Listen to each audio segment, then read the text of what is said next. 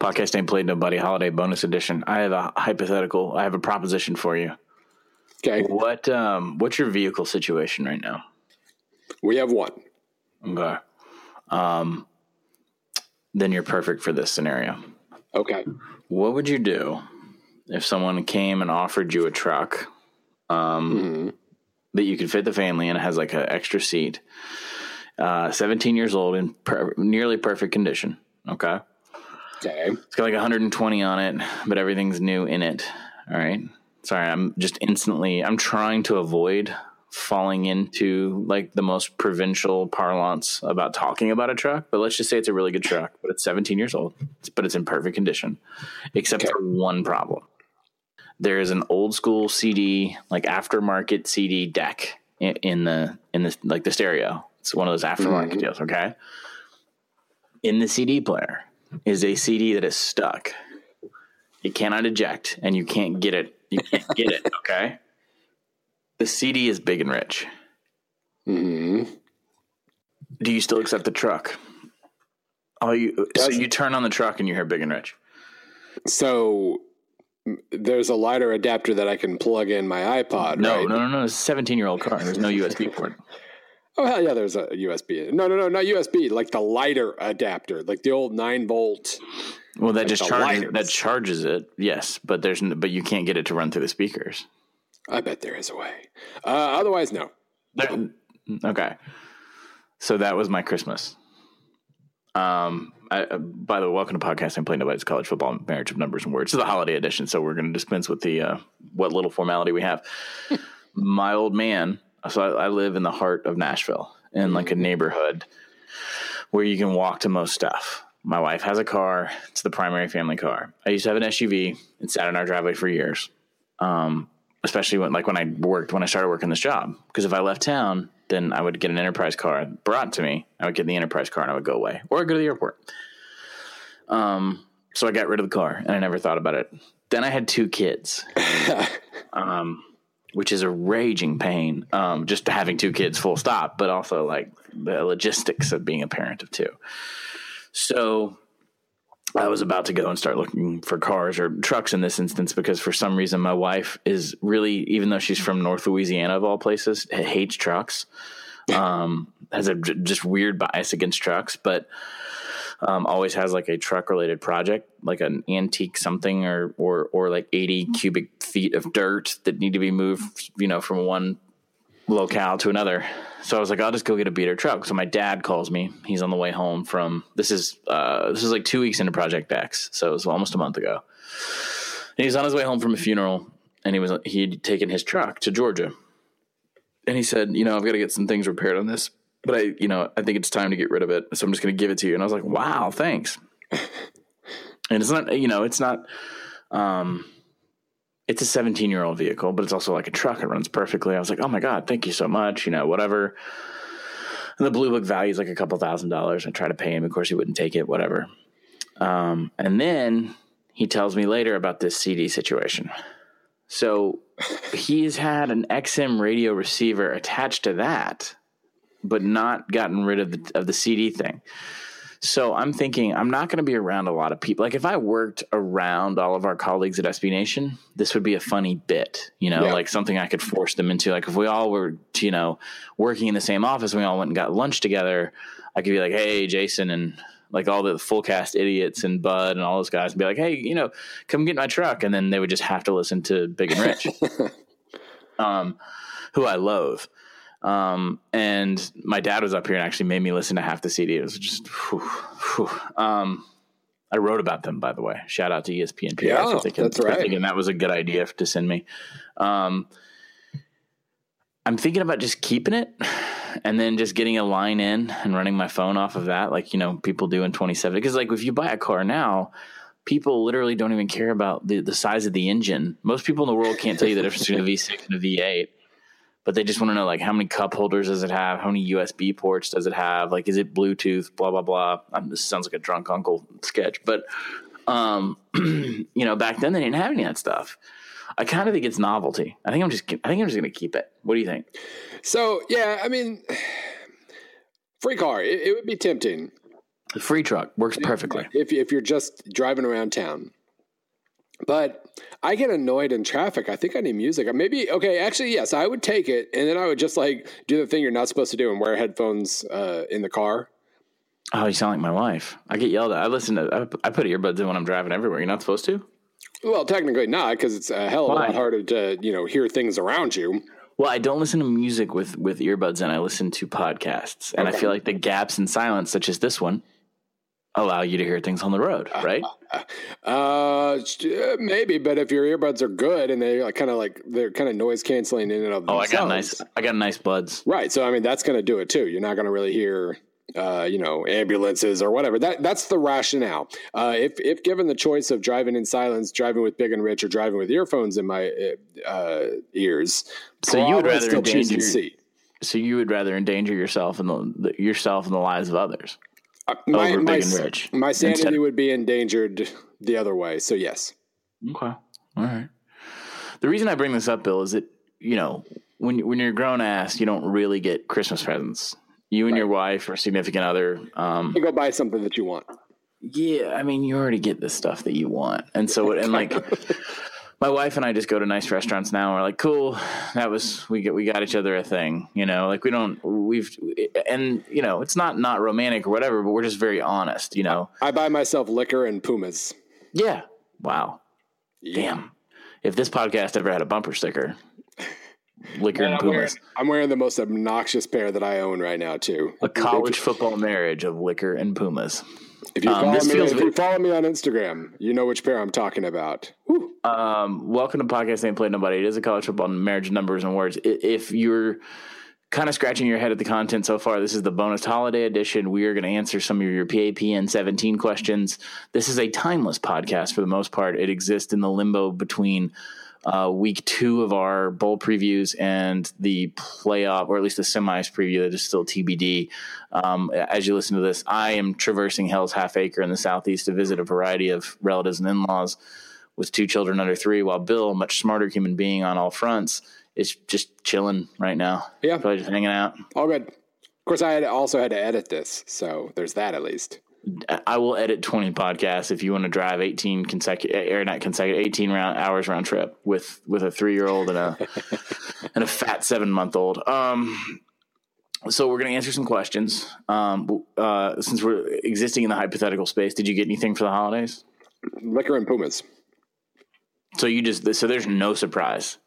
So I feel like most of our listenership kind of, you're in the young mom dad range, young married range, whatever, and I feel like the holiday gift, as we give you guys the gift of us listening to us just babble and non sequiturs and answering random Twitter questions, you don't really do gifts. I feel like the gift giving experience is gone. We will occasionally decide, you know what, it'd be a good idea if we're nice to each other. But yeah, I mean, for the most part, it's just that, here's what I'm getting. This is my Christmas gift. And we go with that. Yeah, pretty much. My wife is not the most sentimental person in the world. I'm not either. But this makes us happy, so therefore we're doing it. One gift that I purchased for myself back in October says one college football tie-in. You ready? Okay. If I had a child's heart, I would keep it in a jar. No, that's a Stephen King joke. The Super Nintendo Classic. For all of my jaded cynicism and aggression, as soon as that thing hit the market, there was something just deep, inexorable inside of me. I was like, you got to go buy one of those things. You got to go get your Super Nintendo on, because you and I are close to the same age and probably, the same sort of experience in the zeitgeist. So as I sit here doing this podcast right now, I have turned it on. I am playing F-Zero. I am 36 years old. But it's another example of you're a grown ass. You just go buy what you want, right? I'm not going to look at my wife, who occasionally has sex with me, and be like, hey, could you get me a Super Nintendo Classic? That's not going to happen. Yeah, it is a little different. I remember. Now, for the record, she would. She's very nice. She's way too nice and tolerant of my business. Sorry, I'm drinking coffee. I'm changing levels now in F-Zero. So I had a point. You couldn't get this. You could not get the classic. You could not get it for a while. It was like a big deal. I don't know if you knew this. It was like a rare thing. So my buddy at The Juice is Good, who's an occasional question asker. This is just, I guess this is what you have to do to simulate that childlike materialism and gifts. his mom and dad have retired to Opelika, or the Auburn-Opelika area. He went to Auburn. And so he had his, I kind of got with him on Twitter and I was like, hey man, if you know of any Super Nintendo classics out there, let me know. We went and had lunch, like two grown adults, and talked about our kids and then tried to figure out how we were going to buy one of these things. Sent his mom on a Tuesday morning when a GameStop opened in Auburn, Alabama, and made her buy these two things, and I reimbursed him for mine. So War Eagle, I feel obligated to say that, which is kind of rare for me. And then also, this is our gift to you. So look. If you can, I don't think you have a Puma story that involves two grown men hatching a plan to make one of their moms go and buy a video game system for each of them. Do you? No, I do not. It is funny. I mean, just the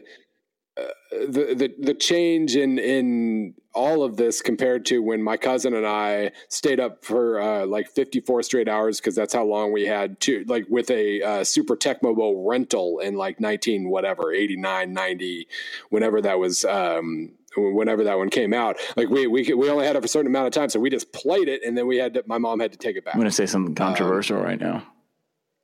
Super Tecmo Bowl is better than Tecmo Bowl. Oh God, yeah, that shouldn't be controversial. That was amongst purists, though. I don't even know what the debate is. Super Tecmo Bowl had all the teams. Yeah, they had all the teams. Actually, it was the first one with the NFL license too. They had stats. Like, that was a mind blowing experience. That was the one. That was a sequel that was better than the original. I love that you just said stats. I had no idea they had stats. Never once cared. Phenomenal. Man, you were that guy back then. Yeah. I mean, you don't just become that guy.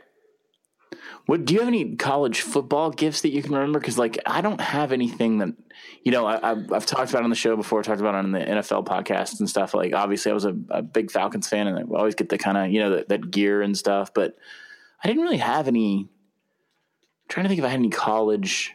You know, I was in school at Ole Miss. People would give me Ole Miss stuff, but I never wore a lot of that merchandise. So a lot of it just kind of disappeared, or, you know, I gave it away. Yeah. I remember getting a pretty cool Oklahoma State sweat, like just a big sweatshirt with just the helmet on it, basically. And I thought that was amazing when I was like 9. And then I'm sure I got like bowl gear on the rare occasion that Missouri went to a bowl when I was in school. But that's about it. That late 80s, early 90s, I was at least a little soured on college football, because all of my relatives had made me hate OU by that point. Nice. You know, the Charles Thompson was framed crowd. And plus they were not on, they were on probation. I think they were not on TV for a year. So therefore I didn't get much TV to watch. So, that, you know, not the greatest time period for my college football fandom. I'm sure a lot of you have. I know a lot of people, especially when they were in college, got bowl game tickets as Christmas gifts. That's a big one. Yeah. I had a lot of friends who did that in college for the two Mississippi schools and LSU and all the nearby ones. I remember a lot of people talking about that, which is so funny to think, like, that Shreveport would be considered a gift to anyone. I'm pretty sure I had one year I got offered tickets to go to the Nebraska Ole Miss in Penn State and turned them down. Free tickets. Look, I mean, Shreveport, the only time Shreveport is attractive is when you haven't been to a bowl in 5 years. Like, we all went down there in 2003, like all my friends and I, like 3 carloads down, stayed at the worst hotel in Shreveport. Where my wife typically walked in the room, immediately broke out in hives, and we had to go find a Residence Inn or something, because her mold allergy just kicked in the moment we walked in the door. But we found a room, and they all stayed in those hotel rooms. But that was a very, and then did y'all play South Carolina? That year was Arkansas. 2 years later was South Carolina. 2 years later, none of us went, because once you've experienced Shreveport once, that's enough. But I mean, yeah, I did the whole like New Year's Eve in Bossier City casino experience. And, oh yeah. As someone who spent a lot of Christmas just east the road in Monroe, that's it's a special feeling. I'll leave it at that. Bill, we've delayed long enough. No kidding. Let's answer some. Well, look, I'm playing Super Nintendo right now. What do you want out of me? This is a free podcast. This is the additional free podcast, I might add. And I'm on holiday time. I'm surprised I don't have an open bottle of port wine right now. I have pants on. What do you want? I mean, this is true. They are all free, though, so... You know. Yeah, but this is the free one. This is the extra. This is the gratis one. This is the thank you for giving me something to listen to while I'm driving 9 hours to my family's house. My ass kicked in Super Mario World. PAPN 17 was the hashtag. It's already closed now. And we start because I asked specifically for you dirtbag freeloaders to show me some sort of proof of donation to a charity. And our one winner who did that is Alan at AV Indentures. Great at handle, by the way. He gave to charity water. So if you want to give, just do it. Why don't y'all be nice and just give to charity water specifically? You can charity:water. Alan is from Atlanta because he sent me, Alan, I'm going to show up at your house. You denied your personal information, Alan. Alan asks, the last team that won their first championship was UF in 96. My question to you is this. How long of a time frame is it where you think the odds of a team winning their first title is greater than 50%? 5 years, 10 years, 25 years. What exactly is Alan talking about here? So basically like... Oh, wait, he adds... Okay. There was another tweet. Okay. Like the odds of a team winning their first title this year is obviously zero. They're winning their first title. If we go out 10 years, which one sounds realistic? Within 5 years. Is he talking about new programs? No, just new first-time national title winners. So basically what he's saying is like, which sounds realistic? Within 10 years, is there a 50% chance of a team winning its first national title? From this point right now? Yes. All right. Well, so the first thing we got to do is figure out the field. Right. So that takes out all of the SEC. Hey.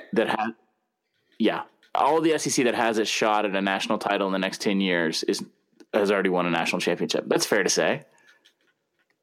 You don't believe in Muschamp? Bill, come on. No. You don't believe in Will Muschamp? You think Will Muschamp is one, going to make South Carolina national title contender in recruiting against Clemson, and two, survive the SEC East? As we record this, early signing is wrapping up, and Georgia is a war machine. Okay, so no one in the SEC. Penn State has won a national title, Ohio State, Michigan, etc. So that would leave Wisconsin. All right, so there's candidate one on the board. I would definitely go back and mention TCU. TCU won a national title in the 30s. Does that count? What do you think? I mean, it technically does, but I mean... What's your opinion? A lot of things happen in the 30s that probably don't count in modern college football. So Let's say it doesn't. Let's say 1940. Okay. Let's say post-World War II. Okay. Right. So right now we've got TCU and Wisconsin. We've got... And Oklahoma State, technically. They've come close. Okay, OSU and... What else?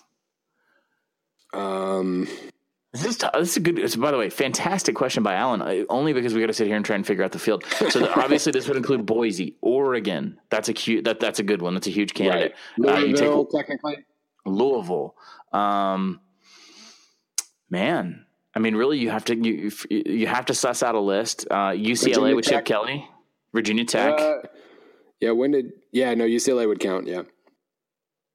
Here's the thing as we go through and do this, as I sit and kind of think going through the Power 5 schools, no one jumps out at you right away.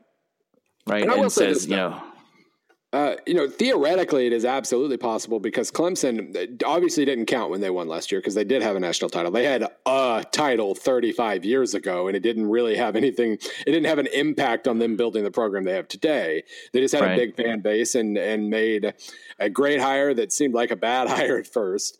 And built. And that recipe could be followed at UCLA. It could be followed at... So, Wisconsin is by far the first team. I went through like the last college football playoff ranking. So Wisconsin comes in at 6th, right? And then it's Auburn, USC, Penn State, Miami, Washington, Central Florida. That's not going to happen. Stanford, right? Do they have one? I don't. They might claim one from the 20s or something, but no. TCU, Michigan State, Wazoo, Oklahoma State, Memphis, Northwestern, Virginia Tech, Mississippi State, North Carolina State, and Boise. If we're counting Boise, we got to count UCF too. But I mean, either one, that's not going to happen either way. I'm going to say no. I would love for it to. The best chance we had was Oregon. Yeah, by far. And still could, you know, they're recruiting well and all that. But I mean, a 50% chance. I like the Chris Ball hire. All right, let's say this: between Oregon, Wisconsin, and TCU, I think those are your best bets. Is that fair to say? Did I leave an obvious candidate out? UCLA. I would come to UCLA and Virginia Tech. Yeah, I mean, all right, so there's five. Ready? Oregon, Wisconsin, TCU, Virginia Tech, and UCLA. Okay.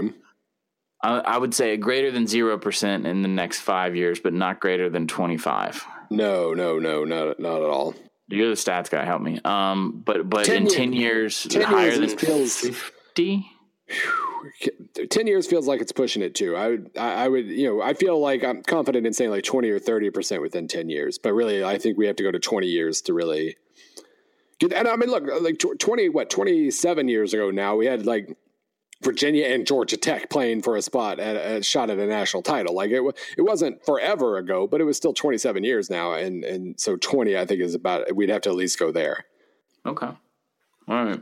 I hope that answers your question, Alan. It's a tough one, not because of, I mean, rich do get richer, but I just don't see an incredibly well-positioned program at the moment. Man, we were so close with Oregon just 3 years ago. Yeah, and we still could be. I mean, that's the thing. We were close with Oregon. It's weird to think about that, like how, and then ever since then, it's been nothing but retreads. 2011 with Oklahoma State missing by a field goal. Like, you know, we can I think LSU would have beaten them in the title game, but they would have still been in that title game. Well, if that's the case, you know, Oregon made the title game. Right. And so that alone says they were very, very close, but they did miss those opportunities. And it does feel like 50% over 10 years is still a little more optimistic than I can. I can't do it.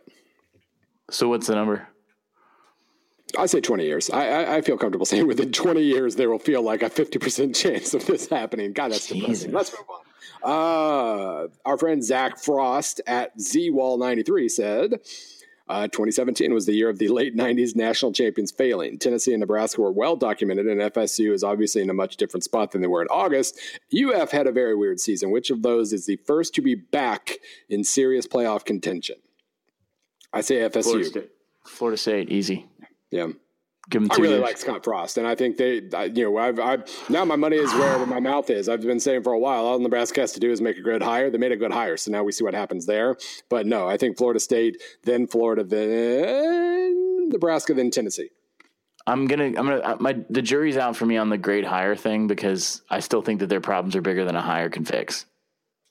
If you're talking about national championships, if you're talking about a good program that can win 9 games, go to a Florida Bowl, you know, 2 out of every 3 years, be competitive, challenge Wisconsin. I think that's very possible. I think they have a top 10 ceiling with Scott Frost. I don't know about national title. We'll have to see that. But that's what I'm saying. That's better than 9 wins. I mean, I think their ceiling is better than that, and I think they'll hit it. But regardless, they're below FSU. They're below Florida. I'm going to put them ahead of Tennessee, though, because Tennessee in this instance has to deal with Dan Mullen at Florida, and then the Death Star at Georgia. Georgia, yeah. I think the situation's worse for Tennessee just because the company it keeps in the SEC. Yeah. All right. Heather Carpenter at HC1059. How are the Facebook Live games working out for Group of 5 schools? I always mean to watch my school, Texas State, but never actually do. Is it better than ESPN3, CBS, or BN? Better than I don't know. Production values, I can just tell you from what I do know about the television industry, cheaper. Doesn't necessarily mean worse. I think when you're in those situations, though, you're not necessarily saying like, oh man, this isn't ESPN's A team that does like the Clemson Florida State game, and they don't have the beautiful tracking shots and the, you know, the 50 on-site cameras and all that. What you're really just thinking is like, I'm so glad I get to see this. You know, right, exactly. It's football, yay.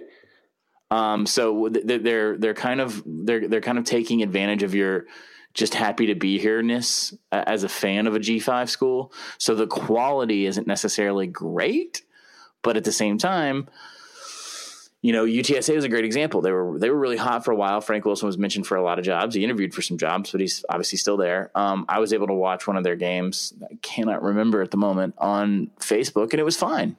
It was no different than watching it on I don't know, ESPN, one of those like kind of rando ESPN3 deals. Mm-hmm. It felt to be about the same. I think it's good. Diversification for the market when it comes to rights is the most important thing. So I think what I should say is I hope it continues to do well, because I want to see more and more schools go in, or conferences go in different directions, because I think the more you diversify the market, the better it's going to be for college football. I think ESPN having a monopoly on, especially like, you know, technically I wouldn't say they have a monopoly anymore on the P5 contracts of note, but the way that they've treated the G5s as just sort of filler content with, you know, a much more flavorless product in the way they produce it and when they air it and the decisions they make regarding it. I think you could see other networks or entities, whatever the hell we're calling them, OTT providers, whatever, do some fun, cool things with the G5 stuff that we love. So I hope Facebook stays invested, and I hope they figure it out. Yeah, I will say one of my favorite times of any given week is the PR email I get from BN Sports about all caps, Florida International, Marshall, this Saturday on BN Sports. You know, it's like, so depressing. They just throw everything they've got into it. And I love that because, like you said, ESPN3 would not do that. It does not make me watch the product, of course. But I love the energy there, and you're right. I mean, competition is the big thing right now. We don't know what the hell any of this landscape's going to look like, but the more people that are kind of dipping their toe in the waters now, number one, you can see what everybody else is doing production value wise, see what works. But yeah, I mean, I think it's a healthier environment, but she also asked how they're doing. I don't have a damn clue how they're doing. I assume they're not exactly drawing much, but Twitter did it again this year. Facebook did it again. So there's that. Well, they're not. And I know Heather, because we've talked over Twitter and stuff. Heather works in an iteration of the tech industry, maybe related to what I'm doing right now as we record this. It's not zero sum for them right now. As with a lot of the things that Facebook and Google are embracing, as well as Amazon, they're not looking at stats right now. So in other words, they kind of just want to play with it for a minute and kind of experiment and see what kind of natural. Yeah. They're not worried about hitting a number right now for the UTSA Marshall game. I'll put it that way. Very happy to hear that. What they do want to figure out is what kind of community can you bring to it? What else can you do with it during the game, after, before, the advanced lead, that kind of stuff. And then, of course, you know, it's social media. So we hear these buzzwords all the time at SB Nation when we're in the meetings. They're more concerned now with like long-term community building. Yeah. How can we make this work for us in, you know, not just the game? Are people talking about UTSA enough on Facebook? That's sort of what they wanted to come back to. So it's not that – I think when I was watching, it has that number in the upper right corner. Oh, yeah, on Facebook, yeah. And I don't think it ever got larger than 5,000 when I was watching the UTSA. That's really low. That's 5,000. That's 5,000 who couldn't watch their team before and are now. And awesome. Personally, I think it's a success. I'm not a CFO at Facebook. Though, right. So. Thank God. I'm going to combine two questions together here, just two birds, one stone. Our friend Kenan Ray Cull, at Kenan Ray, says, Idaho announced a move to FCS. Who else should we expect to move up or down in the next five-ish years? And then via email, our friend Scott Butler asked regarding JMU. Does the recent contract extension keeping Mike Houston at JMU tell us that JMU has promised Houston they will transition to FBS? To answer the second question first, it does not mean that. Contract extensions are just contract extensions. They don't have to mean anything. But it's kind of interesting because I'm saying no one's kicking down the door for JMU at the moment. But yeah, what I'm really curious about JMU in regard to one thing, you know, we heard again at the end of the year, like Conference USA attendance is down, the ratings still continue to be terrible, and the idea of, you know, we've got to figure out this whole Conference USA, Sun Belt, whatever. We got to form some new alliances here because it just isn't working as it is. A while back, of course, you know, I did. I probably did exactly this like 6 months ago too. But I saw that article come across a couple of weeks ago, so I kind of drew up like, okay, well, if we went very geography specific, what would we be looking at here? And I mean, you could do like an all Florida, Georgia, Alabama-ish kind of thing where you've got FAU, FIU, Georgia Southern, Georgia State, South Alabama, Troy, Southern Miss, UAB. I guess I threw a Mississippi in there too. You could kind of bunch those together. That could be a division. You could have Appalachian State, Charlotte, Coastal, Liberty. Yeah, we talked about this. Yeah. Yeah. We talked about something very similar. Middle Tennessee, Old Dominion, Western Kentucky. You could have Arkansas, Louisiana, Texas grouping, and New Mexico to save them. But like, in terms of math, like if you're doing that and you're getting the, you're going back to, we always commend the Sun Belt for getting Appalachian State and Georgia Southern. If you're looking back at like hard regions, like smaller regions with good football, then programs like Central Arkansas and Sam Houston become things to think about for the Texas Arkansas Conference. And then programs like JMU become something to think about if you're trying to form a conference around schools from North Carolina and Tennessee and Virginia and all that. So, cause they're awesome. They're awesome right now. But I just don't know. Like I'd love to, let's have a little, let's set up a little summit with some Conference USA people and Sunbelt thing. We'll make this the PAPN conference. We'll figure this all out. To answer his other question, I don't see anyone moving down. No one's going to elect to do that because of the television revenue that's involved. And once you are of a certain size, in order to move, when you move down, you're going to have to cut jobs and salaries, right? And budgets. So no one's going to do that.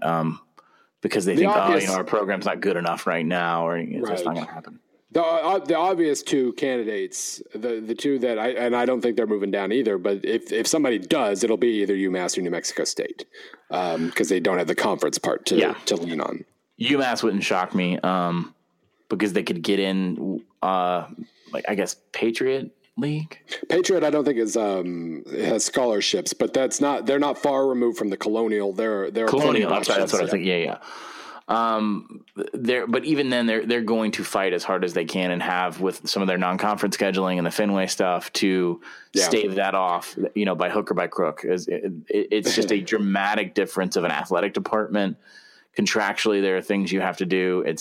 You sort of avoid that at all costs. I feel bad for UMass too this year because they're doing the Fenway stuff. They're getting really creative with their schedules. They're going on the road to SEC schools a lot, and they were so close to something good this year. They lost by 3 to Hawaii, 8 to Temple, 4 to Tennessee, 8 to Ohio.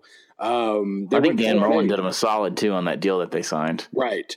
Yeah. But they're 4-8. They could have easily been about 7-5. I don't think they'd have gone to a bowl. They didn't have a bowl to go to. Yeah. But they were close. And that's the only way that's the way you do survive these kind of situations, is by winning games and making yourself attractive. It's tough. It's not something anybody wants to do. I'm trying to think, is there anyone else? I know.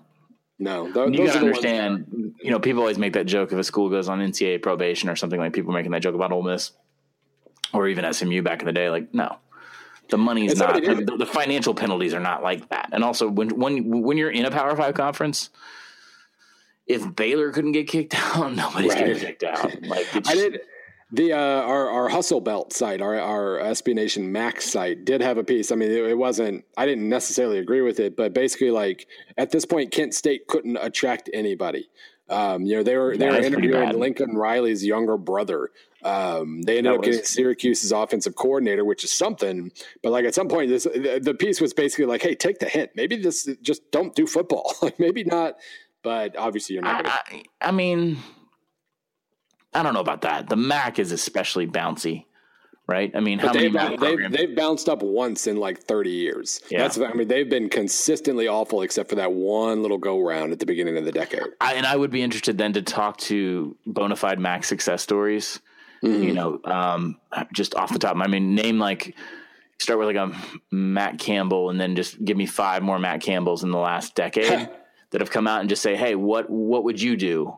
Well, Chris Clayton. How would you go about fixing a Kent State? Because I don't think those schools are so similar. Yeah. You recruit almost the exact same kids. I just don't buy that.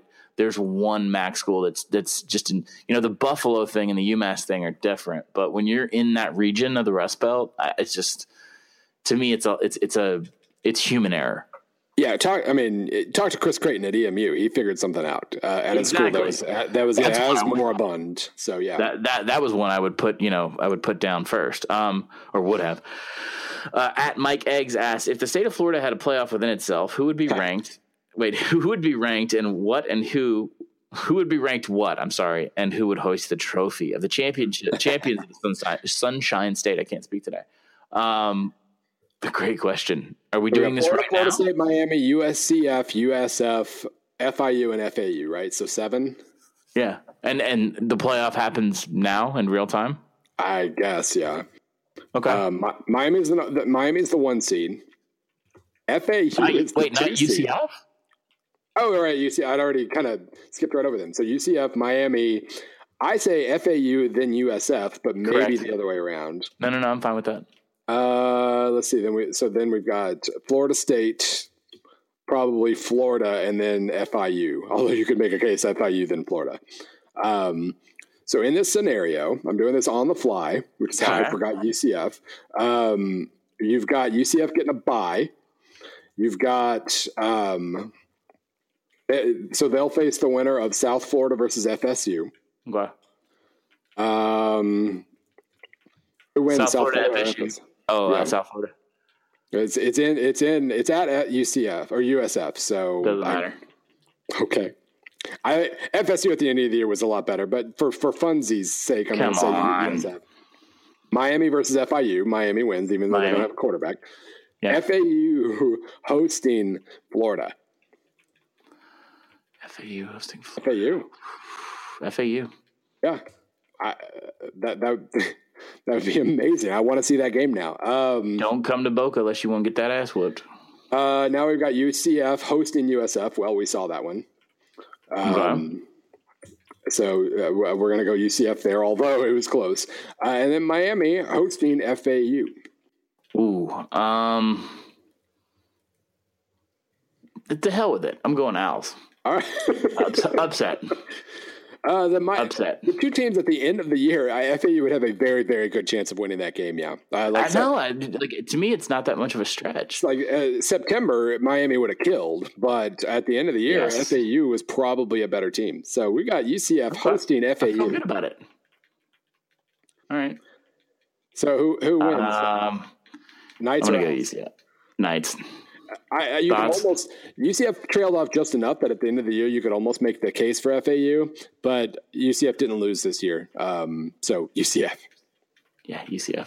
So UCF wins the state of. God, they should do that every year.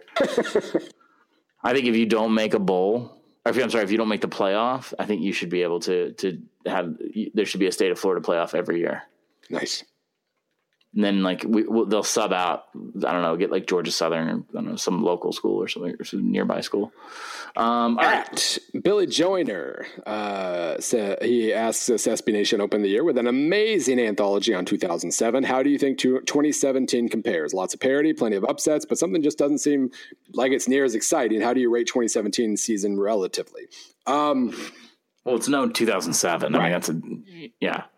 Basically, we needed one more huge upset Saturday. We got a really, really good one. We had a couple of minor ones. And then basically the table was set for complete and utter disaster. But we needed one more big Saturday of upsets, and we didn't get that. So, that was like we always said at the time, like the only letdown with 2007 is it still ended up with LSU and playing Ohio State for the national title. This year we had a lot of fun and a lot of chaos here and there, and we still got Georgia, Oklahoma, Florida, Clemson, and Alabama. So chalky.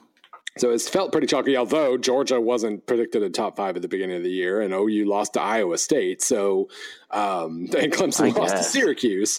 So it was still weird, but yeah, we needed one more big stupid weekend, I think. To put it in 2007 caliber or to be better than?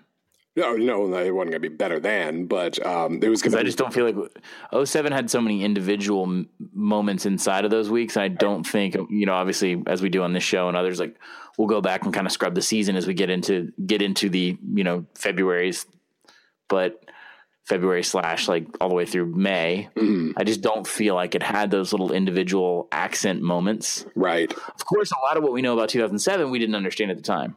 Right. Well, yeah, but I mean, it wouldn't have been 2007. It would have still reached the point of like when we, like 5 years from now, we go, oh, 2017, that was awesome. You know, it would have at least gotten to that point. And we were close. I mean, Clemson thought about losing to NC State and FSU at the beginning of November. OU threw a pick and gave OSU the ball back late in Bedlam with a chance to win or take the lead. You know, there were those instances where things could have gotten really nutty. Of course, in that instance, one of those happens and Ohio State makes it instead, so never mind.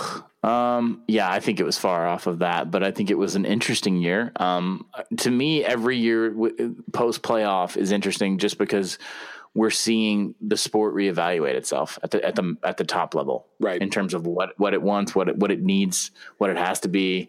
Is the playoff a good product? Are schools doing what they need to get into the playoff? How can they? You know, you'll start to see schedule gerrymandering in the future if they feel like it's being too strong or so. Oh, man, I've got a great transition ready to go, by the way. Go. Speaking of gerrymandering, Nick Wilwert at Nikki G618 asks, what are the consequences of this new tax bill? Iowa, for example, will require a $1,958 per seat, quote, donation for the new club seats. But I have no answer for this. I just like that transition. But basically, this is something that we've seen some headlines about it. It's something we'll have to talk about in the future.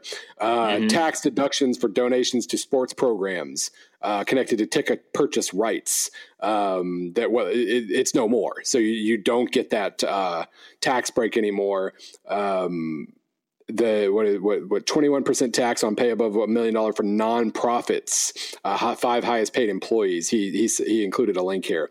It's weird when that's when politicians really get themselves into trouble when they start messing with sports. So we'll see what the. I'm definitely talking out of my ass here, but I will say this. I don't want to doomsay anything because I fundamentally don't understand. But I will say, right now, the live events side, the marketing, ticket sales, traditional side of the sporting event is what's hurting the most. Yeah.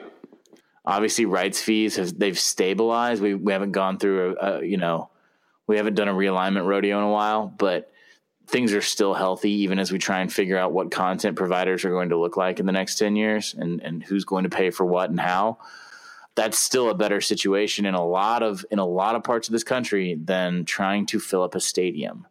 So anything that hurts a school's ability to do that, I think is something that scares a lot of folks in the industry. Right. Because we just flat out haven't been good, like as a sport, period, media, fans, the whole deal of like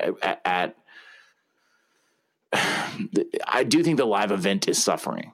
Okay. And I think television has a lot to do with it. You know, I'm not saying for better or worse. I'm just saying that like people who I know less and less people who are going in on the major ticket packages at major football schools, Alabama, Auburn, you know, Georgia, Florida. I'm sure after this year, people have an uptick in Georgia tickets, but like on the whole, people are kind of electing against that. Yeah. I don't have a serious answer for this question either, but our friend Chuck Pearson asks, okay, quick serious take. Mike Sherman to Canadian football with the Montreal Alouettes. Failure or spectacular failure? I just like to point out. Why would you be mean to Mike Sherman? Well, I would just like to point out that in searching his Wikipedia page real quick, like number one, yes, he was just named head coach of the Montreal Alouettes, which is pretty incredible in and of itself. Congrats. He for the last 2 years, he was the Nauset Regional High School coach. Yes, I knew this for some reason. His high school coaching record all time is 4-18. He went 1-10 and 3-8 in those 2 years at Nauset Regional High School, that is in northeastern Massachusetts. I'm guessing the year wasn't amazing there. It's tough year development. You know, a lot of guys recruiting really took a hit. But that's all I got. That's the end of that thought. I just wanted to point that out. And he joins Mark Trestman as the only three current CFL coaches, June Jones and Mark Trestman as the current CFL head coaches with NFL head coaching experience. I do not believe Mark Trestman was a college football head coach. Therefore, June Jones and Mike Sherman, college, NFL, and CFL. I honestly can't remember the last time I watched a CFL game to completion. It stresses me out. It's basically those three down situation. It's that you're basically starting every drive on 2nd and 10. It's very stressful. Weird. It is weird. You got a wider field and all that, but it's stressful. There was a period in my life in which I couldn't consume enough football, and now that period of life has passed. I've gone though a different direction. I don't look at CFL.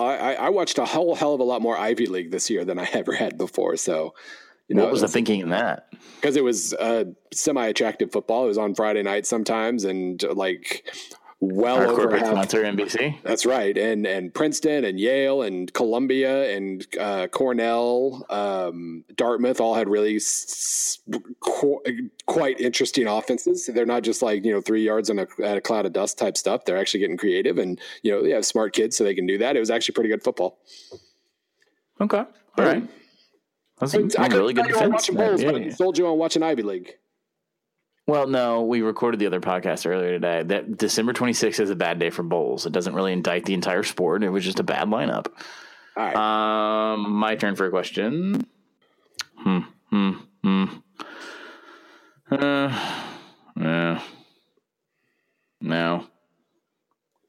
have an email queued up. All right. I'll do this one efficiently. Okay. I'll try. Actually, no. I'm going to put one back. Oh, wow. VTFan08, same name, same Twitter handle. Rather than grading coaching hires, how about predicting where each hire will be in the next 4 years? A, fired. B, employed by the same team. C, left for a better job. Thank you for listening, VTFan8, because obviously he heard us ranting about the stupid coaching grade article column that everyone does. I have to pull up a list of hires and fires. They'll be on Coach's Hot Seat. All right. By the way, number 1 on Coach's Hot Seat, David Beatty. No, that's not. Boy, freaking should be. Are we out of time on David Beatty already? They should have been out of time this year. They got worse. They haven't gotten any better in 3 years. Like, I understand it takes a little while, but you got to show something. They showed nothing this year. Nothing. They still could have gotten better, and I expected them to get better this year. They actually had a – yeah. All right. All right, I found a list here. Yeah. All right, you read the list. Real quick. Word association, real quick. Sean Lewis at Kent State. Left for a better job. Fired. Kent State. Billy Napier at Louisiana Lafayette. Employed by the same team. Yeah, ditto. Sonny Dykes at SMU. Employed by the same team. Ditto. Mari Cristobal at Oregon. Employed by the same team. Ditto. Man, hopefully we disagree at some point. Steve Campbell at South Alabama. Fired. I like it. Fired. I almost talked myself into him doing really well. Jeremy Pruitt at Tennessee. Fired. Dana Demmel at UTEP. Fired. Chad Morris at Arkansas. It's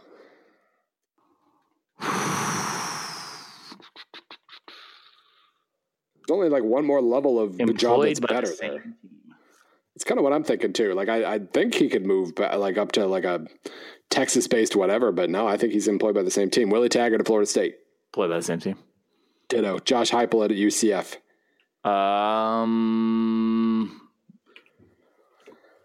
Better job? I think so. Yeah, that's kind of where I'm leaning there. Mike Bloomgren at Rice. Still employed by the same team. Fired. Herm Edwards at ASU. Fired. God, after the AD is fired, yes. Yeah. Scott Frost at Nebraska. Same team. Yeah. Jimbo. Fired. I was kind of leaning that. I'm going to say same team, but yeah, it's on the table. Don't lie to yourself. Jonathan Smith at Oregon State. Fired. Yeah. Joe Moorhead. Man. Better job. Yeah, I'm so deep. I'm the front car of the Moorhead bandwagon here. I got to go sit better job. Dan Mullen. Employed. Still employed. Yeah. Matt Luke. Still employed.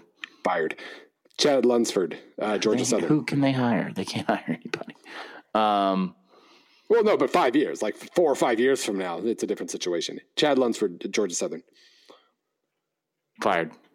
Yeah. I like what I saw at the end of last year, but I think the odds are still fired. Chip Kelly, UCLA. Still employed the same job. I'd say retired. That's my best bet of those options. Yeah, I say if still. If he got a natty, he would retire. Yeah. I think still, I mean, honestly, I take that back. If he got a natty, he would try and go back to the league, which does not want his BS. Richard Branch, this is an email question. Former Wisconsin head coaches is the subject line. Richard is a Wisconsin guy. First off, nice to have you back, Mr. Godfrey. But enough of that. Let's go to my question concerning former Wisconsin head coaches. Let's start off with Gary Anderson. I know Godfrey said he is well regarded in the coaching circles.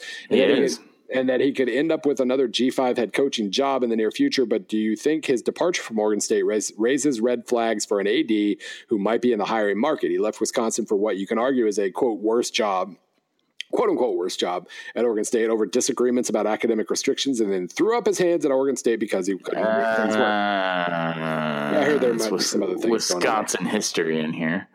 And number two, Brett Bielema's head coaching, quote unquote, brand is built around offense, despite the fact that he comes from a defensive background. Does this limit his ability to go the route of a Kiffin or Schiano to try to leverage a turn as a high profile coordinator to springboard back into a head coaching job? What is his marketability right now?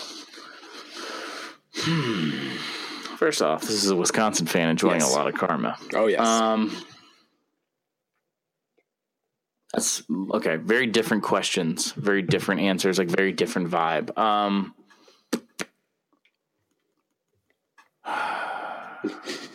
Bielema's situation is debated right now. Mm-hmm. A lot of people don't know what his future viability looks like. It doesn't mean he's blacklisted or won't coach again. It's unclear right now what the next step is. And sometimes that's great for a coach because it gives you a chance to reinvent. He's obviously got plenty of money. He's not going to push into a bad job or a bad situation. However, I don't think he knows. I really don't. I think he would love to take over at Iowa one day. He'd kill on TV. He could, maybe take over for Iowa. He could, there's now another little round of Bill Snyder retirement rumors. He'd be a hell of a candidate there. He's definitely someone who wants that job. Yeah. He just failed at Arkansas. I think he's still a good head coach. It's just really hard. He should have never taken the job. He took the job for a version of the same reasons that Gary Anderson left. Yeah. Are we talking about Wisconsin here, or are we talking about these individuals? Right. It was kind of a Wisconsin-based question about the individuals, but because to me that it's kind of a system job. Yeah. You're kind of not the only head coach there, and it's kind of a system job now. I'm not indicting either of those things, but let's be honest. Bielema especially grew to resent that. Both coaches grew to resent the lack of competitive pay on assistants. That was a big thing that got Brett pissed off. Yeah. It's not your program. It's Barry's program. I think Anderson got sick of that pretty fast and wanted a different culture. I think at Oregon State, he grew very frustrated because he just jumped and thought it would be a place where they would be more hands-off with him. But what he didn't realize is what Wisconsin does offer you is a better brand and a better football player. Also, you're not really pulling these kids off of trees in Oregon. I thought with Gary Anderson. Gary Anderson's rehirability, right job, right time, very high. I promise. Yeah, because he did so well at Utah State, I just kind of I figured he could figure some things out. I thought he was a good hire for Oregon State. It just didn't work. And there's a bunch of people that would love to hire Gary Anderson. He did prove himself to be kind of weird. That was a weird thing to do. And I guess if you're an athletic director, so I understand. It's weird. It's also what we whine about in this industry being so corrupt. I would prefer that. I didn't mind that. I didn't mind Spurrier stepping away. Like when you don't have it, don't pretend. But if you're an athletic director, I understand that would be like a check in the cons column. Right. Yes and no. I think it has to be the right. I think you have to have a much more frank conversation with Barry, with Gary up front than they had at Oregon State. Yeah. But Oregon State was it just became a very different job than what he expected. So I look more at his honesty and just saying, hey, this is not right for me. Yeah. Whereas so many other people would have cashed that check and just said, it's fine. Maybe we'll get to 6-6 in 2018. Right. And he didn't do that. He just said, you know what? This thing is not working. It's not for me. I'm doing a disservice here because I'm definitely not doing what I was hired to do. And he left. So good for him. Here's one. At Brick Walsh asks, will the Dave Doran era be the pinnacle of NC State football? God. It really is. Does he want me to answer that? It is the most secretly depressing job or program, just because there's no explanation for why they haven't broken through. But this year they had an awesome team and they went 8-4. Man. And he tried to get out. Yeah, and he tried pretty well. Yeah, he leveraged. There's a bitterness angle there too. Like he didn't take the Tennessee job; he stayed. He got a better deal, but like I know from when Mike Anderson was at Missouri in basketball, you do that too many times, the fan base is going to turn on you if you're not delivering, New Year's Day bowl games or conference titles. Like There was a flight from Oxford, Mississippi to Raleigh. Yeah, chartered, pick him up. Yeah. I don't know if I'm breaking news there, but just FYI. Yeah, he was donezo. Usually, what we learned in the past is usually when you reach that stage, like a Mike Leach thinking he has the Tennessee job stage. Mike Leach, the rules don't apply to anything he does, but generally taken, I think we look back on those situations most of the time as he should have gone because coming back doesn't. Yeah. It ends up pretty sour. After a while, but anyway. He'll be if they're 9-3 next year. He's back on the market. I don't think they're going to go 9-3 next year. That's no. I know it's not going to be an issue. All right. Holiday edition. I haven't been paying attention. Don't recommend playing Super Nintendo while you're trying to put together a podcast. How are you even reading Twitter without crashing? Paul_Reich. Yeah. USC seems unhappy with its take from the Pac-12 revenues, considering Rutgers is getting more TV money. Is the conference capable of bridging the gap between them and the Big Ten and the SEC? If not, how could the USC and UCLA be placated? You do not want to get into that line of logic. The line of logic that you want to get into, Paul, is I'm checking Paul's bio. It looks like Paul doesn't list what he is, but he's got a background. He's got a background of the Colorado-Washington game. Huh. Oh, he lives in Santa Clara. Oh, so he probably just went to that game. That was probably the Pac-12 title game, yeah. Okay, so he's just let's say Paul's a Pac-12 fan. Do not pacify your major markets over your other schools. You will end up like the Big 12. This is your final warning. Dude, never go full Big 12. What you want to do is look at what is realistic in the next 10, 20, and 30 years for owning as much expensive IP as you do in the Pac-12 broadcast agreement, and you're probably going to have to restructure your network. You're going to have to look at how much you're spending on the network, and then also what you want to be moving forward. I know that's kind of vague, but they spend so much money on their own network, and then they have carriage rights issues. Larry Scott has bet on the long game every single time, and that requires a tremendous amount of patience. USC is going to be fine. They're not hurting for money. If there's a way on the next TV rights deal to maybe get more, if you're going to do this expensive in-house network thing, then you got to get a little bit more money in the pockets of of everybody. You do not want to get in the game of USC dictating to you. Yeah. I can't say that strong enough. And it has nothing to do with USC. This is nothing to do with Trojans. I like Texas. I think Texas plays an important role in college football. When you give this much agency to a school inside of a Power 5 conference, nothing but bad happens. Basically, you try to make the conference as lucrative as possible, and therefore USC gets more money. By the way, Paul, it appears to have man, this is like a perfectly camouflaged Twitter account. He's tweeted a couple times or retweeted things about Colorado, retweeted things about going to a Stanford game, and retweeted a couple things about Michigan State. So I'm my man. I'm betting on Colorado fan, but he has disguised it well. Oh God, there's so many more jokes you can make there. Yeah. All right, Bill. We do one more, two more. I have no idea what we're doing as far as time. Because I'm going to do this one, and it doesn't really count. Our friend Kevin Stallings, apologist at A.W. Mueller, asks: is Pitt back next season? Yeah. Pitt, I'm saying we all want national titles and everything, but Pitt's got a pretty spectacular niche at the moment of scoring an incredibly memorable win over the number 2 team each year. You know, that's not the worst thing in the world to be. Defense will be better. And they return more than they lose on offense. Is that right? I believe so. Yeah, they get. I watched almost all of that Miami game. Yeah, they get that's right. Kenny Pickett is a freshman. Good.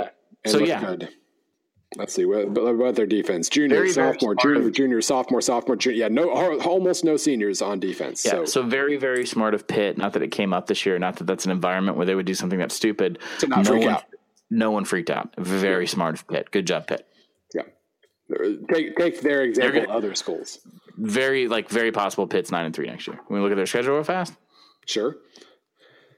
Before I say Pitt's going 9-3 next year. At Penn State, at Florida State, I don't know. Does the ACC not have their schedule up? Son of a... I swear to God. They don't even have their... They open with Albany. They have to go... They get Penn State at home. They go to on the road at UCF, and they're at Notre Dame. Oh, and then at the bottom. Okay, so ACC home games. And then, Duke, Georgia Tech. Home games, Duke, Georgia Tech, Virginia Tech, Syracuse. Road games, Miami, North Carolina, Virginia Wake Forest. We're not going 9-3, sorry. Well, I mean, are you sure? Because Miami is going to be tricky, obviously. Loss. If they're good enough to beat Virginia Tech at home, they could absolutely go 9-3. That's a loss. I'm not going to. I'm going to say they lose to Virginia Tech. I'm going to say they lose to Virginia Tech, Miami, Notre Dame, probably Penn State, and it's not like UCF just suddenly falls apart. What about 9-4? Do I hear 9-4, 8-4? I mean, there's a 4.5 loss range in there. That's why I was uncomfortable with 9-3. They're going to be good, and he's a good damn coach. Like, please don't take this the wrong way. I'm just saying, maybe 9-3 was reaching a bit. So, like 8-4 next year, and then they can be better. Got to win them recruiting battles. Last question.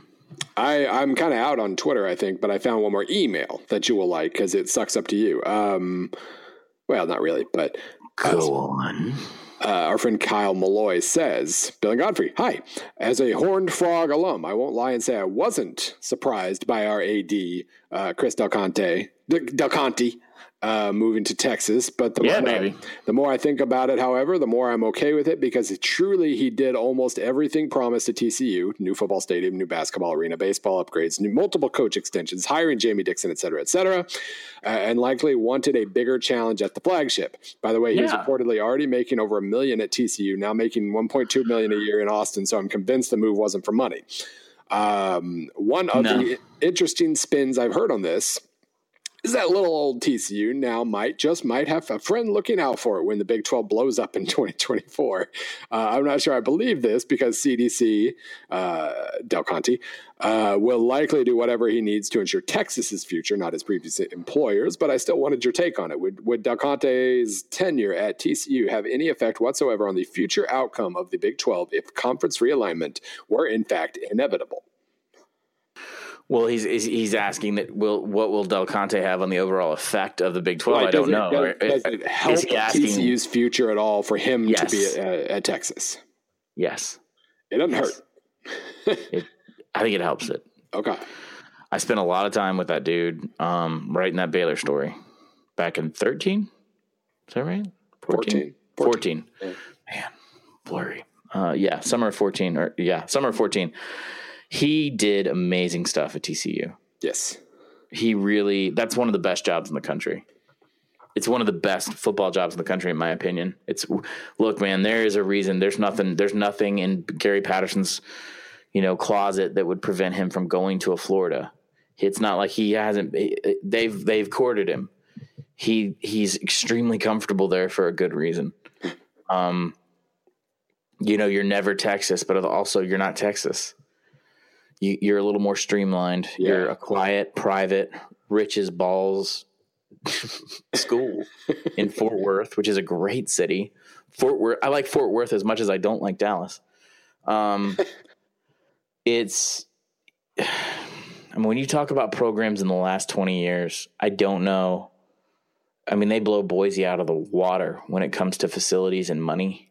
Mm. When you talk about trajectories, everyone always wants to talk about Boise because they remember the Statue of Liberty. By the way, shout out to that duffed. I know we're that out was of time. Spectacular. That was as good. That was as good as the ones that worked.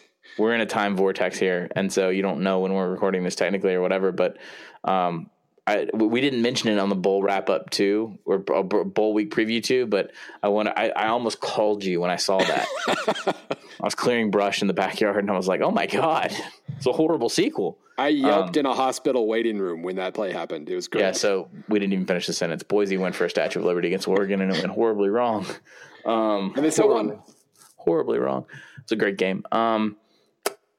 TCU, start to finish in the last 20 years, has the best trajectory that I think we may have ever seen in that amount of time. Chris Del Conte did a fantastic job. He created a network of people around TCU that had enough passion to shield them through the uncertainty of the Mountain West and the Cuse and the Big East and all that junk, and maintain their Texan identity. And he also talked Texas into bringing them into the league. Right. I think as we move forward into the uncertainty that is post television Big 12, that in a Texan sort of way, UT will look at TCU and vice versa as a sort of almost like a Navy Notre Dame situation. Yeah. I think they have a great relationship. I think TCU understands how to deal with Texas and also compete with Texas in a way that doesn't madden Texas. The way that A&M does. Baylor did for a while. Yeah, and I'm not saying this to like kiss anyone's ass one way or the other. This is the truth. I'm an impartial party when it comes to Texas schools. You know, Houston is the incredibly loud, uncouth upstart blaring, you know, rap in the parking lot, and TCU slipped in and got a table at the same fancy restaurant and kind of talked them into it over drinks. I think TCU is going to be just fine. I've been there multiple times, and I always rave about TCU every chance I get. I think it's one of the best jobs in America. I think there's a reason Patterson stays. I think Chris Del Conte, if he wants the challenge, and it really is one of the unscalable peaks of college football, is managing the mess that is the Texas Booster Network. Yeah, I don't know what else he could have done at TCU. Yeah, yeah. When he laid it out like that, I'm like, well, hell. So all three facilities. So, okay, here's the checklist, Bill. Mm. You go from CUSA to the Big 12, all right? Mm. You raise more money privately than in TCU history for athletics and athletic scholarships. You rebuild the football, baseball, and basketball facilities pretty much from the ground up, and they all get practice facilities on top of that, and the athletics building. What else do you do? I mean, unless you really want to start a hockey program, I mean, I just don't know. Like, yeah, he went to Texas. I think they're going to be fine. Yeah. Two things. Number one. Well, I was going to say, number one, as well run as Boise is, and as deeply connected to that community as they are, TCU has oil money. They got crazy old oil money. Yeah. I talked to somebody like crazy old. And they have geography in their favor. Boise, like, no matter how nice Boise State was to Texas, Boise State wasn't getting in the Big 12 because it's in Idaho, and that sucks. But I mean, that's the way it is. Number two, as long as Deep Ellum exists, Dallas isn't all bad. Nah.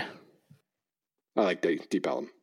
It's really good. That is the head of a pin. Now, you live in Nashville, so I understand you're going to be a big snob when it comes to restaurants, but still. Dude, to me, Atlanta and Houston are better cities than Nashville. I just don't like Dallas. Okay. I'm about to get real salty in the mentions. I can feel it. All right, Bill. Yeah. Happy holidays. Absolutely. Thank you to everybody who listened. I know this was a weird year. Mom and Dad were separated for a little while. That was a really weird year. But we got through it. Our base of listeners grew. Hopefully it will continue to grow. Hopefully we'll have a logo in the future and a theme song and T-shirts and all of those things. But it's been about the most heartening thing to be a part of this and see everybody relating to both of us because of a silly little podcast we kind of decided to do on a whim in an SB Nation meeting 3 years ago. So this thing has grown. It's scary. Yeah. Listeners are scary too. And I love y'all. And we even sound good now, which kind of stinks. Well, we sound better. Say better. Fine. I have a cold right now, so I'm getting over sickness. I wouldn't say I sound great at all, but yeah, we'll be back. If you're listening to this in order, we'll be back around the 29th, I think, for bowl previews, and then we'll settle back into the midweek as we go through the off season. So, Bill, happy holidays. I'll see you soon. Same to you.